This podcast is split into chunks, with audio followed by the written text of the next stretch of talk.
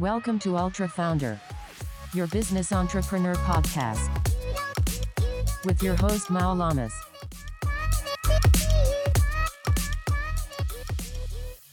Hola, ¿cómo están todos? Bienvenidos a otro capítulo más de Ultra Founder. Yo soy Mau Lamas.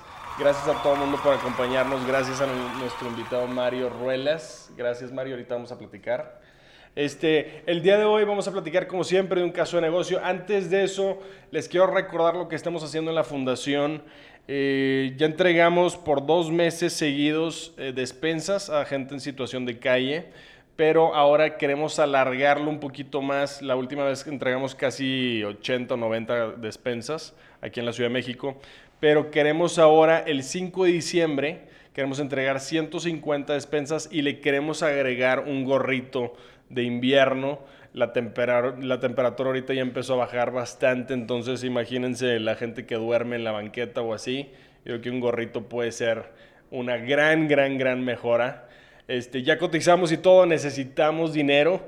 Para esto mismo vamos a hacer una, rifa en un formato de una lotería. Entonces, a partir del viernes, el viernes, Paul, el viernes vamos a empezar a subir en el, en el, Instagram de Mau. Vamos a poder subir todo lo de la rifa. Por favor, mándenme un DM. Vamos a vender boletos. Va a haber todo tipo de premio, ¿no? Entonces, si nos pueden apoyar. Pero bueno, vamos a iniciar el día de hoy con uno de mis casos favoritos el, del día de hoy de verdad está increíble. Es Jack Ma de Alibaba.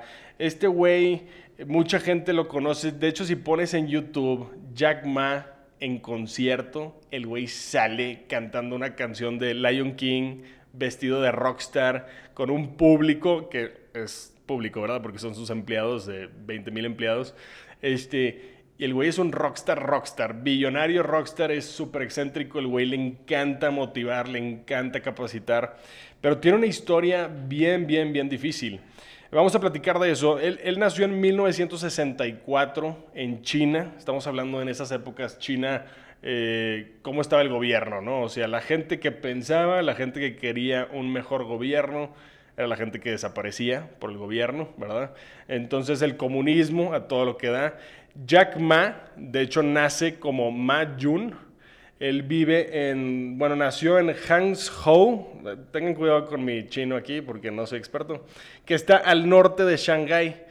Y desde chico, él, muy creativo, vivía en una zona muy pobre de China.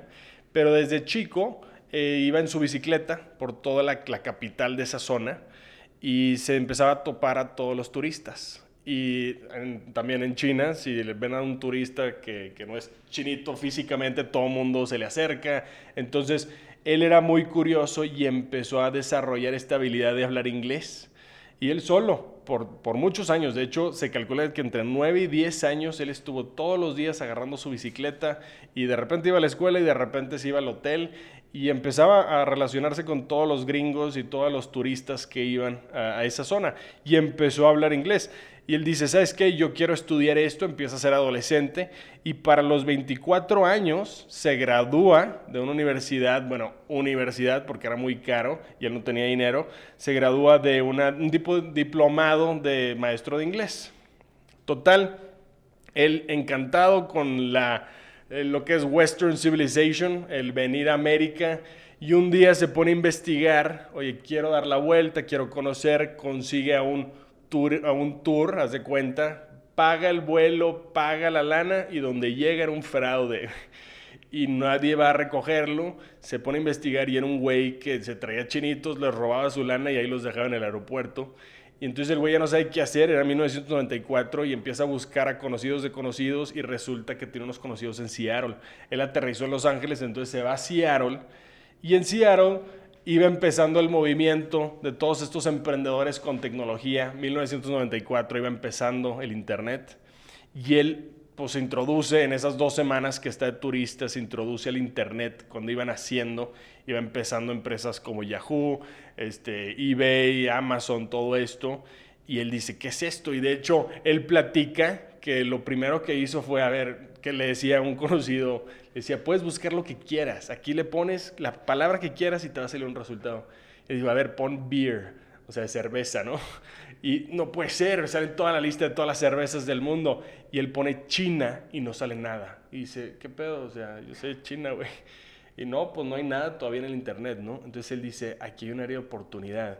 Total, se regresa a China y con esta, con esta parte de un proyecto y dice, el Internet es el futuro. Yo lo vi allá en Estados Unidos con los gringos, aquí nadie sabe qué es esto. Va con el gobierno y, y empieza su primer proyecto que se llama chinapages.com, que era realmente como Yellow Pages, o sea, eh, avisos de ocasión. Y todo el mundo le dice, estás loco, no sabemos qué es eso, güey, no sabemos qué es el Internet. Entonces, meses y meses y meses tratando con el gobierno, porque ahí también, si no estabas a través del gobierno, tu proyecto iba a durar un minuto. Entonces, el gobierno lo rechaza y dice, ¿qué hago? ¿Qué hago? ¿Qué hago? Ah, pues vienen las Olimpiadas. Entonces, vamos a meternos con los deportes y ponemos China Pages, todos los deportes, y los güeyes de los deportes no sabemos de qué estás hablando, qué es esto del Internet. Y pasa lo mismo. Todo el mundo le dice, estás loco, esto no va a funcionar, no sabemos qué es esto, a lo mejor así lo hacen los gringos, pero aquí estamos en China, no existe esto, ¿no? Total, pues dice, ni modo, me pongo a chambear en otras cosas. Y literal, se puso a trabajar en otras cosas por cuatro años. En 1999, dice, ahora sí, ya la gente está hablando del Internet, ya la gente empieza a conocer, yo traía una idea de hacer algo.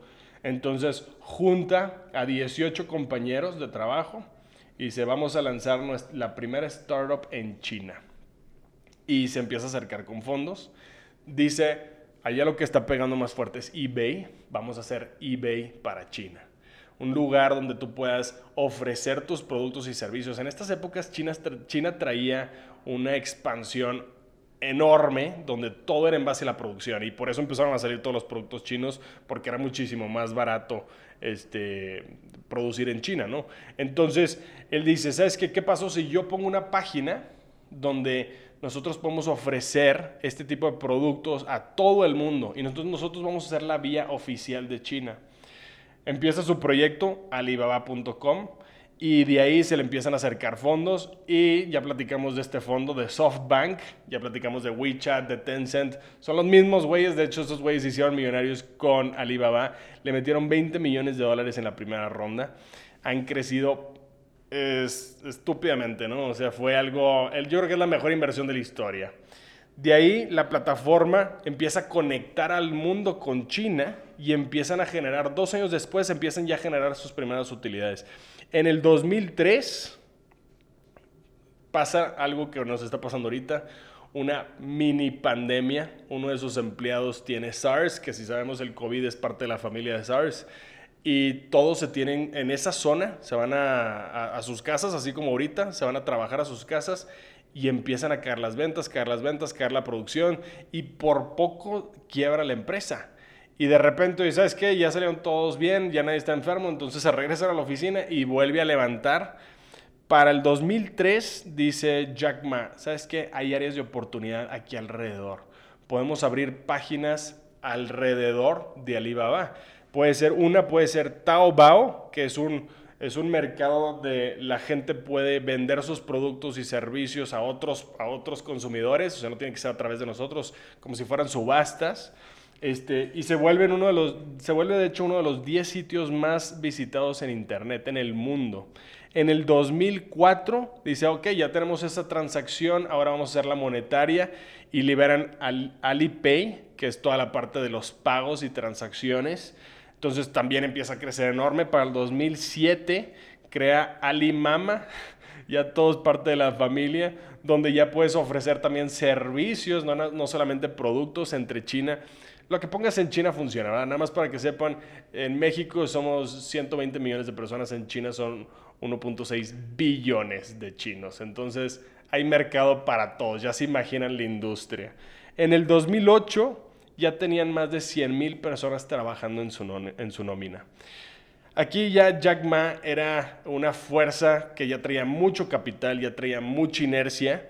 Para el 2009 dicen, ¿qué es lo que hay detrás del Internet? Cloud computing, vamos a hacer servidores, vamos a hacer todo el proceso de telefonía. Ya aquí ya no hay forma de pararlos. Del 2010 al 2012, AliExpress, llegan a un trillón a un trillón de ventas anuales. Es un monstruo, monstruo, monstruo. En el 2014, Jack Ma dice, ¿sabes qué? Vamos por el IPO, vámonos a hacernos empresa pública y aumentan todavía más capital, se meten ahora sí de patrocinadores en Olimpiadas, eh, hacen, ya ahorita hacen desde un supermercado con tecnología, toda la parte de retail, los moles, todo, todo, todo lo hacen a través de tecnología. Es, es muy innovador lo que hace Alibaba. En el 2019 cumplen ya 20 años como empresa y están valuadas en 682 billones de dólares. Jack Ma, que realmente los gringos le pusieron Jack, ¿verdad? Porque él se llamaba este, Mayun, era más fácil decirle Jack Ma. Jack Ma es uno de los hombres más ricos del mundo, de hecho es el hombre más rico de China, con 6 billones de yuanes, ¿verdad? Porque es la, el currency allá. Entonces, es, una, es, un, es un caso bien padre, cómo empezó de la nada, siendo maestro de inglés, eh, en una bicicleta, buscando el progreso, buscando la, la innovación. ¿Con qué nos quedamos de esto? Número uno, no importa de dónde vienes. y Top dónde three vives, key ¿no? points. Yo creo que está súper claro que en un país comunista, cero, cero tecnología, hubo esta visión y se puede crear. O sea, también mucha gente, ya lo hemos platicado en otros capítulos, dice, es que si yo no soy exitoso para los 20 años como los güeyes de Silicon Valley, entonces ya se me fue el tiempo. Cero. Eso no tiene nada que ver, puedes venir de donde sea, puedes tener la visión y puedes crecer. Número dos, una, una metodología de Jack Ma muy importante era la capacitación continua. Él siempre a su equipo los juntaba en su departamento cuando empezaron y a todos los capacitaba hasta que se diera cuenta que ese güey sabe decir las cosas igual o mejor que yo. Siempre se rodeaba de gente que fuera delegar un mejor valor que él. Y número tres, una filosofía de empresa. Él siempre traía la igualdad. No como en, en América, que había mucha discriminación de raza, sexo, lo que sea. Él siempre, ¿quién es el mejor? Y no me importa si los mejores son puras mujeres, no me importa porque son los mejores. Entonces, siempre buscando la igualdad de oportunidad entre toda la empresa y le funcionó. Entonces vamos a quedarnos con esas tres cosas de Jack Ma y Alibaba. Vamos a topar- tomarnos un pequeño break y regresamos con Mario Ruela. Ultra Founder Podcast is brought to you by Keeperfy Property Simpleness, Cow Cow Working Spaces, Tech de Monterrey, C, Startup Mexico, and by Mass Vita Foundation. What to learn more? Subscribe to our Ultra Founder newsletter.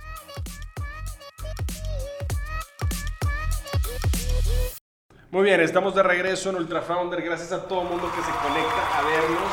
Igual a la raza que está en vivo. Mario, muchísimas gracias por estar con Al nosotros. contrario, Mau, gracias. por Mario. Ruelas de Labórica. Dime, ¿de dónde salió ese nombre? Pues mira, un día fui a, a la librería y con Ajá. mis hijos y empezamos a ver cómo se decía en otro idioma trabajo. Claro. Y entonces salió el, el- Labórica. el labórica, pero no es, no es una... Es, eh, entiendo que el- el- la, terminal, la terminación I- ICA es el lugar de. Claro. Entonces el lugar de- del, del trabajo, ¿no? Claro, claro. Entonces, este, ¿Y cuánto fue. tiempo tiene tu empresa? Era, eh, se fundó en 2003. No, 2000, sí, 2003. 2003, pues ya rato. Hace, hace ya 17 años. Y tú le empezaste, platícame tu historia, ¿cómo le empezaste? ¿De qué se trataba? ¿Cuál era la idea? Pues mira, eh, aquí fue un poco la, la- la historia muy breve. Eh, yo soy de la generación del 63. Y Ok, entonces en, en el 82 yo quería estudiar arquitectura.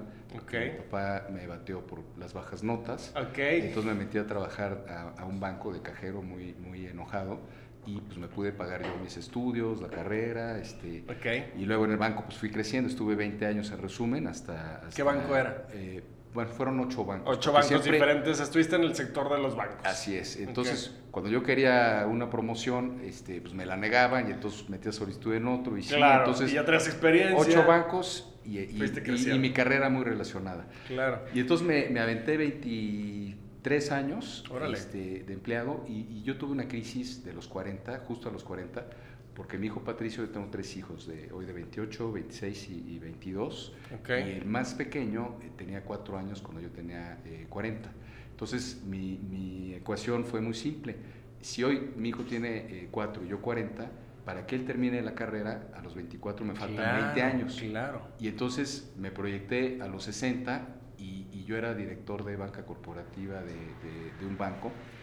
Este, no sé si se pueden decir nombres. Sí, claro, puedes decir lo que del quieras. Banco Santander, una, una institución pues muy competitiva, este, agresiva en el mercado y demás. Claro. Pero yo ya no veía un futuro porque eh, eh, desgraciadamente las instituciones cuando pues ya cumples 45, 47. Te empiezan pues a ver. viejito, sí, te liquidan, ya, ya ¿no? viene la nueva generación. Gracias por tu participación Sí, y toma tus croquetas por 20 años de trabajo y va. Sí, claro. Y entonces yo tenía pesadillas de que me daban mis croquetas, que Sí, se llama claro. liquidación, y me compraba dos microbuses y yo manejaba uno. Ah, mira. entonces con tres hijos, este, yo amanecía con unas taquicardias horribles. Sí, y del dije, no, estrés. así voy al precipicio Claro. y me empecé a crear una crisis este, yo mismo mental, personal, y, y con esta ecuación que te platico de- del hijo de cuatro años, el menor, y 20 años que me faltaban para terminar la carrera, pues todavía sigue mi vejez, ¿no? Claro. Entonces dije, de, de director de esto, pues ya no voy a estar, ¿no? Claro, Y entonces este, emprendí, hablé con mi jefe, que era muy buen amigo, y me cambió de área, me puse a, a promover un, un producto muy especial de ese banco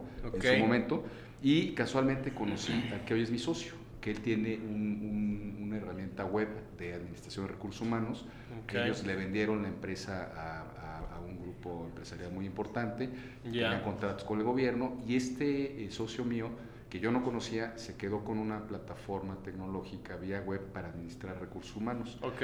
Y yo me puse a investigar del, del- del negocio de, de la administración de personal externo, Ok. que hoy hablar del outsourcing es como que Sí, claro. muy quisquilloso, ¿no? Sí, Por claro, la claro. y todo esto. Entonces, justamente eh, en mi análisis eh, me, me di cuenta de que eh, pues, la evasión fiscal, las, las cuotas del IMSS y demás, y con la plataforma tecnológica que, que- que tenía mi socio, que no la utilizaba, eh, ahora sí que él tenía un buen producto que no tenía No estaba clientes. comercializado. No, y yo tenía clientes y no tenía producto. Mira. Y él es operativo y yo soy promotor. Ok. Hubo muy buena química y entonces se resumen dos personas que no se conocían.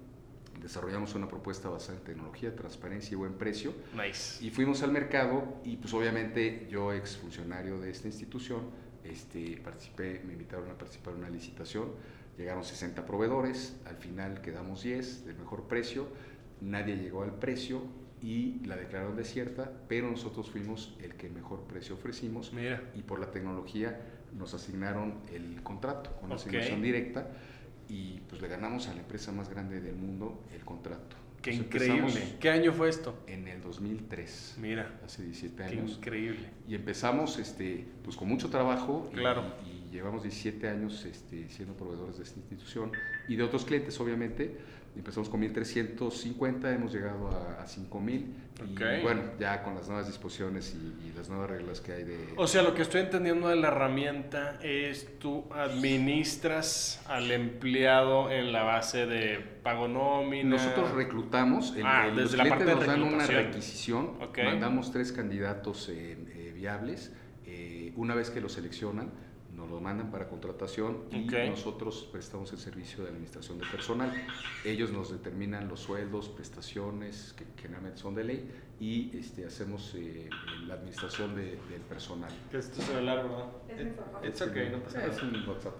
Entonces, básicamente lo que no hacemos es hoy lo que justamente la autoridad está cuestionando, que es el, el outsourcing evasivo, donde se da de alta por menores sueldos, la diferencia por fuera. Entonces, como tenemos clientes institucionales, corporativos, pues nuestro outsourcing, digamos que es eh, by the book, Claro. pero pues ya nos tocó la rasuradora y entonces parece que vamos a, tener una reducción importante del personal, Claro. pero todavía seguiremos en eso. Mira qué y bien. yo en lo personal pues empecé a, a también en paralelo a, a invertir en, en- en- raíces. en bienes raíces, con la parte de arquitectura. Entonces vuelvo, que es parte del, del mensaje a, A los a emprendedores. a los emprendedores, a los chavos, este, nunca es tarde, ¿no? Porque yo iba a ser arquitecto, me metí de cajero a un banco, fui creciendo, estudié administración bancaria, yo soy licenciado en administración bancaria, tengo mi título, era Ok. una carrera muy especializada. Claro. Y entonces empecé a crecer, me colé a un posgrado en alta dirección en, en el TEC, en, en un banco que era Serfín, que ahora es Santander. Exacto. Y este, el banco me apoyó ahí con eso.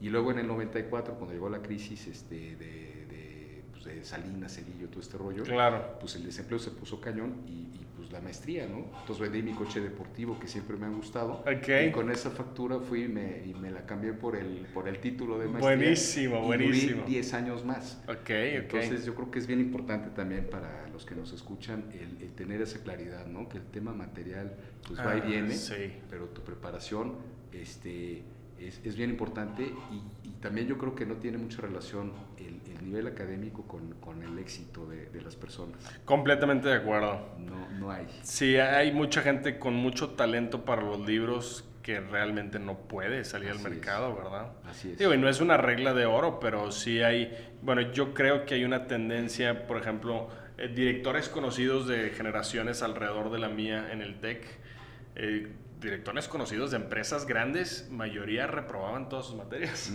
-huh. este, pero traen esa chispa y esa parte comercial que te empuja, ¿no? Te Sí. empuja y a fin de cuentas, ¿qué tanto usas de la carrera? Sí, mira, yo por ejemplo en, en- en la maestría que, que estudié en Libero, eh, llevé una materia de outsourcing Mira, y, y se me hizo bien interesante y pues me basé en esa materia para, Claro. para lo que pude hacer con, con mi socio y nos ha ido muy bien, pero bueno, son ciclos, ¿no? Exacto.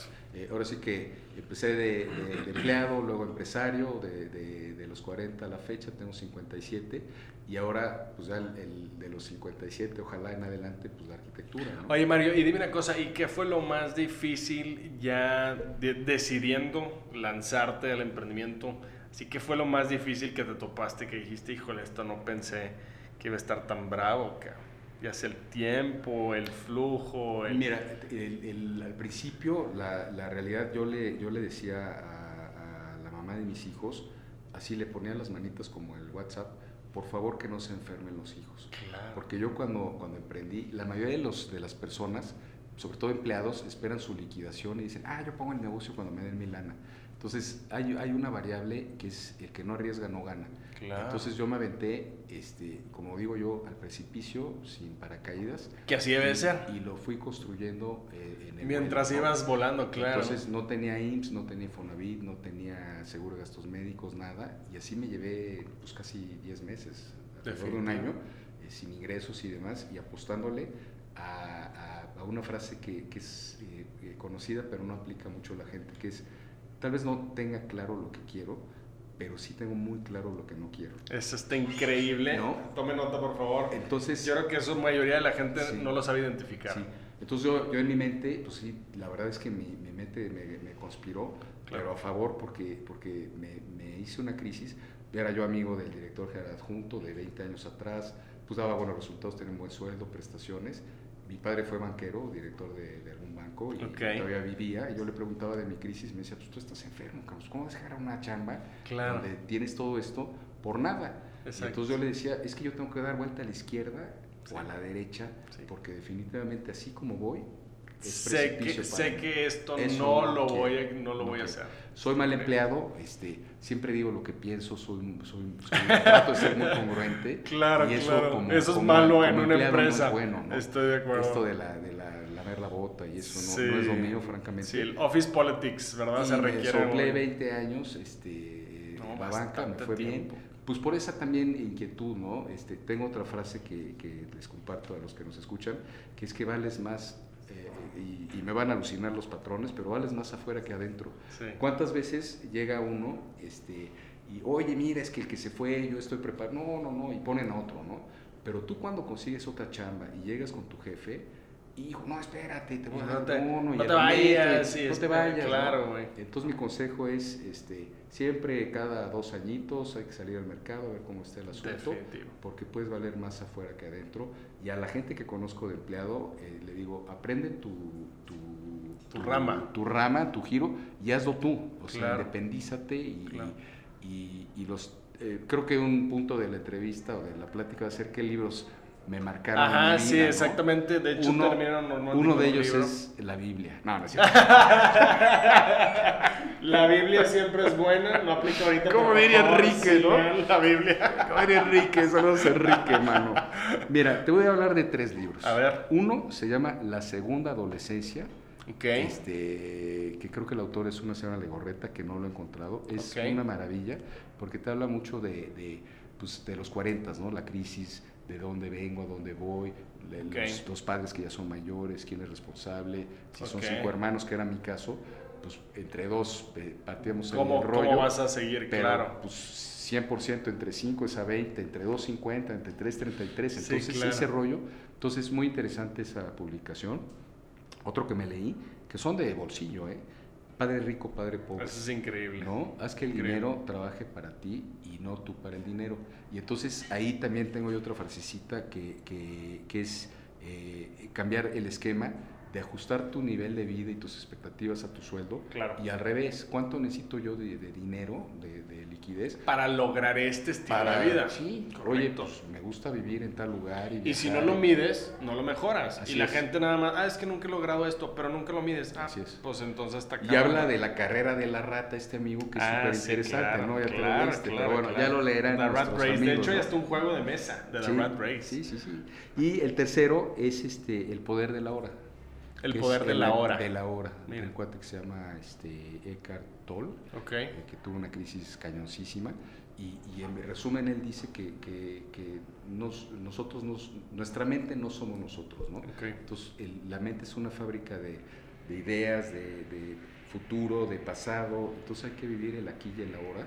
Y, y eso es básico, ¿no? Porque pues, el esfuerzo está en nuestras manos. Y el- Claro. el resultado, hay una, eh, hay una dimensión superior, un poder Completamente superior que de le acuerdo, llaman, completamente que, de que gobierna todo, ¿no? Y es como la frase esta, si vives deprimido, vives en el pasado, si vives angustiado, vives en el futuro, Exactamente. vive tranquilo, vive en el presente, ¿verdad? Sí, yo soy feliz este, de estar aquí, aquí y ahora. Este, si yo me pongo a analizar los problemas que, que tengo, bueno, pues no me la acabo, ¿no? No, todos Mis tres hijos problemas. con COVID. En Sí, serio, ¿eh? no es sí. broma. Sí, ¿no? sí, Es súper. El cliente este más importante que tengo me reduce Claro. el 70% del ingreso. Claro. De unos negocios inmobiliarios que tengo, este, traigo No, pues, y ahorita- 40 o 50%. Ahorita todo este, está frenado, todos estamos ¿no? igual. Y, y yo aquí, ¿no? Y si me cortan un bracito, pues tengo el otro. Y si Exacto. los dos, pues tengo las patitas. Exacto. Si acabo como el tamal, ¿no? Sin brazos, sí, pues tengo mi cabecita. Sí, sí, te consigues algo y nos ponemos prótesis de Así brazos y ahí aprovechamos y ya te vas a poner una prótesis yo me pongo una que sea doble o... Vaso lleno, me- Man, o vaso ¿verdad? lleno o vaso vacío, ¿no? Exacto, completamente de acuerdo. No, hombre, Mario, de verdad, qué padre Gracias. historia. Muchas felicidades por tu negocio. Vamos a tomar un pequeño break y vamos a pasar a la siguiente sección. Ultra Founder Podcast is brought to you by Keeperfy Property Simpleness, Cow Cow Working Spaces, Tech de Monterrey, Seed, Startup Mexico, and by Mass Vita Foundation. What to learn more? Subscribe to our Ultra Founder newsletter.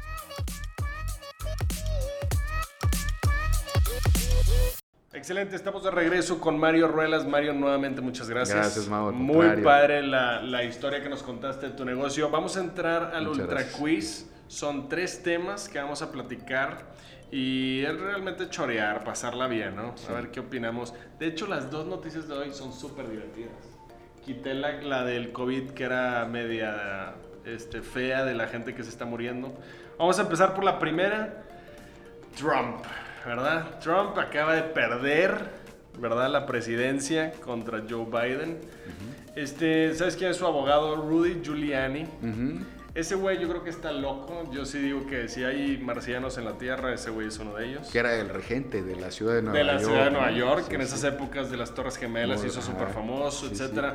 El güey está, es muy excéntrico y le encanta estar en el público, etcétera, ¿no? Pero bueno, la noticia es, ahorita que perdió Trump, alguien de la administración de Trump reservó el Four Seasons para hacer una, una, una rueda de prensa de Rudy Giuliani, de qué, qué pensaron de, de la votación, ¿verdad? que están diciendo que todo es falso y que hay votaciones de gente muerta y no sé qué.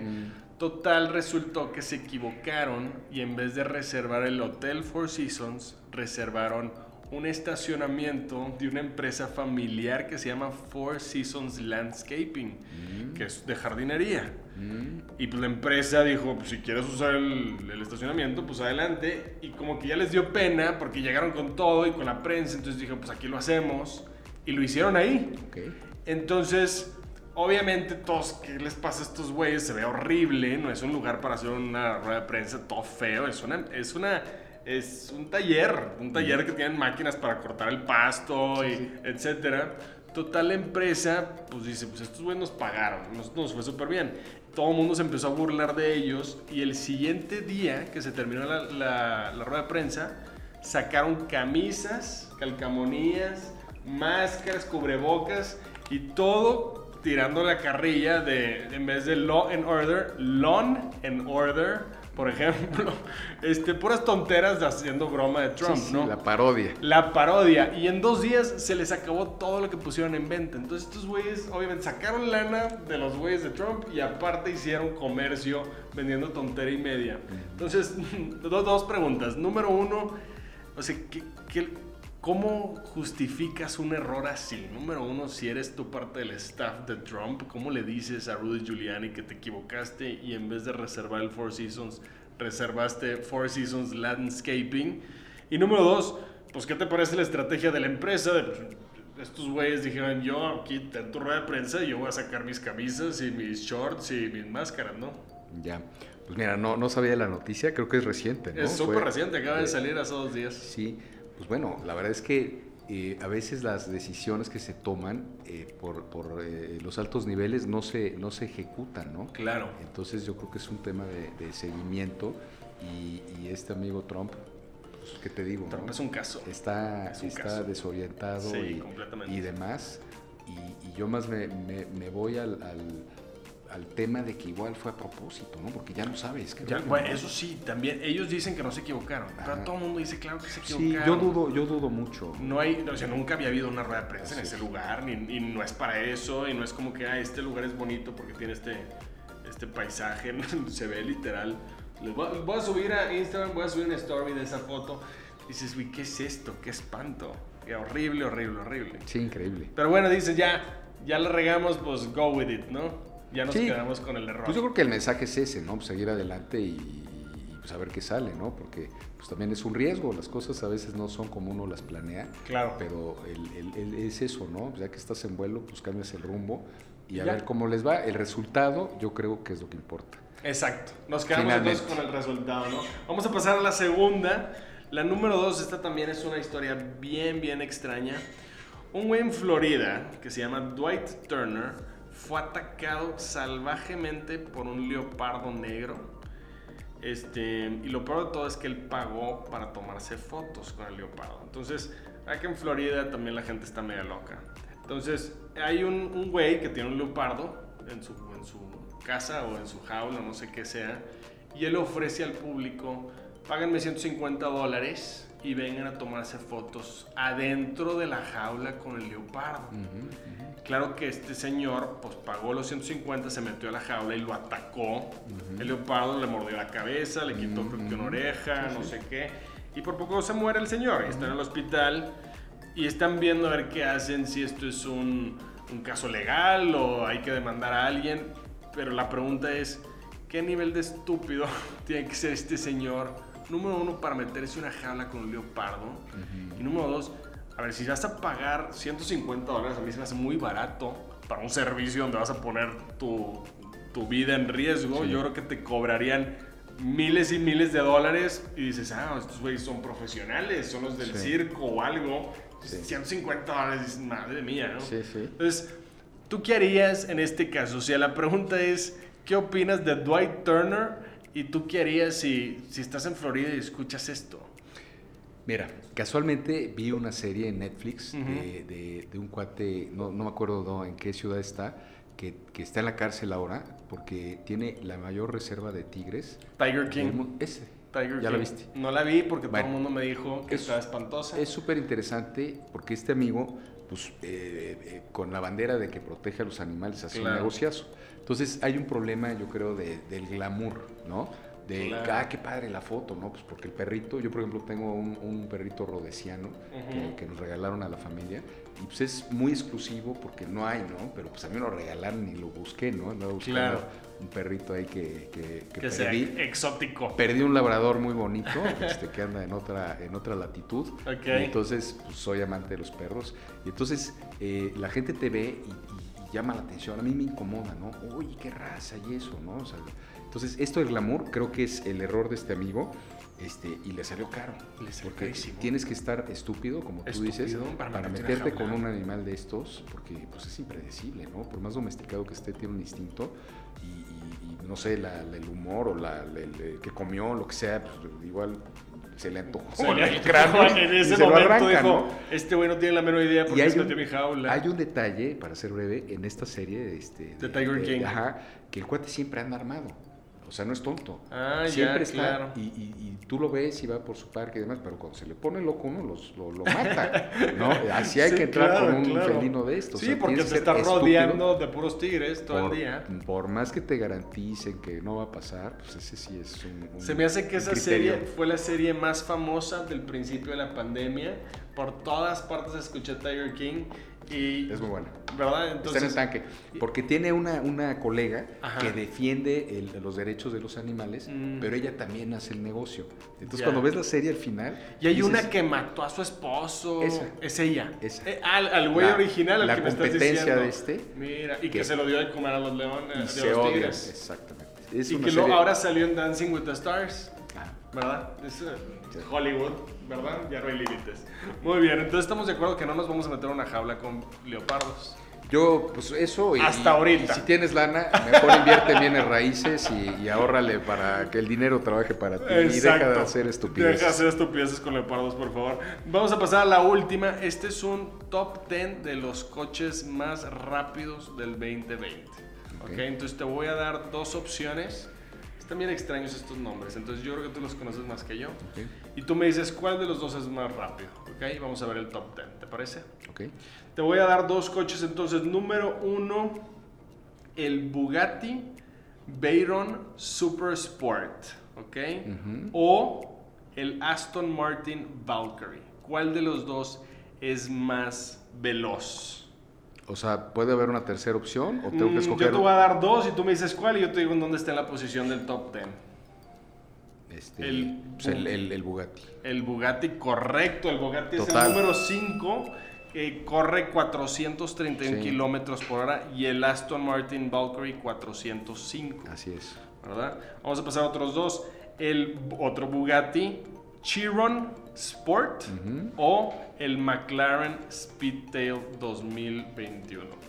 Nuevamente el Bugatti. Correcto, se me hace que tú te lo sabes todos porque yo no tengo la menor idea de qué Soy, soy aficionado de los deportivos, Entonces estamos en prácticamente, particularmente una marca alemana que el icono nació en 1963 cuando yo nací. ¿Ves? Vamos a cambiar entonces el podcast de Club de Emprendedores a carros. Sí. De dónde vienen los carros, quién los fundó, etcétera. Hay una área de oportunidad ahí, Mario. Claro. El siguiente, vamos a ver, te los voy a poner más difíciles. ¿Cuáles están más cerquita? Ok, el. Ay, güey. Koenigsegg Agera RS. No sé qué pedo con eso. O el Genesis Venom F5. Coexigue Aguera. Incorrecto, ya te. No, ya- ¿qué pasó, amigo? Otra, otra, otra. Regrésale, Sí, regrésale, regrésale. Fue porque, fue porque lo, lo pronuncié mal. El Genesis, Ah, es el error. El Genesis Venom es el número 3 Sí. del mundo con 484 Ah, claro, el kilómetros. Genesis, sí. Y el Koegenseg Agera Mm, R5 no. es 447. Es que la mala pronunciación me confundió. Se me hace que fue eso, verdad, fue mi culpa. Bueno, Vamos a Empate. editarlo, por favor. Vamos a pasar otros dos. ¿Cuál de estos dos es más rápido? ¿El Ford GT 2020 o el Lamborghini Aventador SVJ? La madre con estas madres. El Lamborghini. Correcto, el Lamborghini es el número 9, que corre 349 kilómetros por hora, y el Ford GT 2020 347. Y los últimos dos, ¿cuál de estos dos corre más? ¿El Bugatti Chiron Super Sport 300 Plus o el SSC Tautara? O sea, puede estar El- inventando, yo no, no, tengo la menor no, idea. es el SSC Tauta. Correcto. Claro. El número uno del Definitivo. mundo. El SSC. Tautara, que Así solamente es. produjeron 100 unidades este Es año. correcto. Genera 1750 caballos de fuerza y corre a 511 O kilómetros. sea, está por cañón. hora. Muchachos, locura. ahorren para uno de esos y emprendan. Vamos a ver el top 10. El SSC Tautara número 1, 511. El Bugatti Chiron Super Sport número 2. Genesis Venom número 3. Koenigsegg Agera RS número 4. Bugatti Veyron Super Sport número 5. Bugatti Chiron Sport número 6. Aston Martin número 7. McLaren número 8.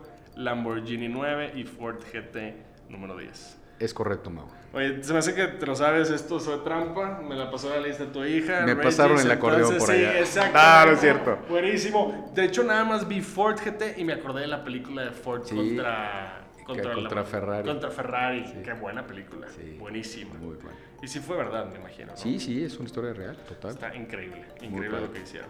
Oye, Mario, pues muchísimas gracias, de verdad. Muchísimas gracias por estar con nosotros. Por último, ¿dónde te puede buscar este, la gente que nos sigue si quieren hacer un proyecto, si quieren usar el software? Sí. Mira, yo no estoy en ningún tipo de redes sociales. ¿Un mail? Eh, sí, tengo uno que es mruelas arroba laborica con K, punto com punto mx. Si necesitan ahí para su empresa algo de servicios de outsourcing, te mandan un correo. Pues mira, realmente como esto ya eh, la legislación está cambiando y demás, yo creo que yo en lo personal ya estaría cambiando de, de giro. O Ok. sea, termino con lo que tengo. Ya terminaste con esa pero parte. cualquier consejo, este, Ándale, a lo mejor consulta y, y aprender también de la gente, porque también Exacto. uno aprende mucho de, de- de la gente, encantado. ¿eh? Buenísimo, Gracias. buenísimo. Y por último, recuerden gracias. que nosotros tenemos la promoción de Buen Fin eh, del software Keeperfy. Acuérdense que es el software para administración de propiedades. Si quieren utilizarlo, mándenos un DM. Ahorita estamos por todo México, estamos cerrando proyectos en Colombia, en Costa Rica y Perú. Está muy interesante lo que Qué viene. padre, felicidades. Este, gracias a todo el mundo que nos sigue. Acuérdense que nos pueden escuchar en Spotify,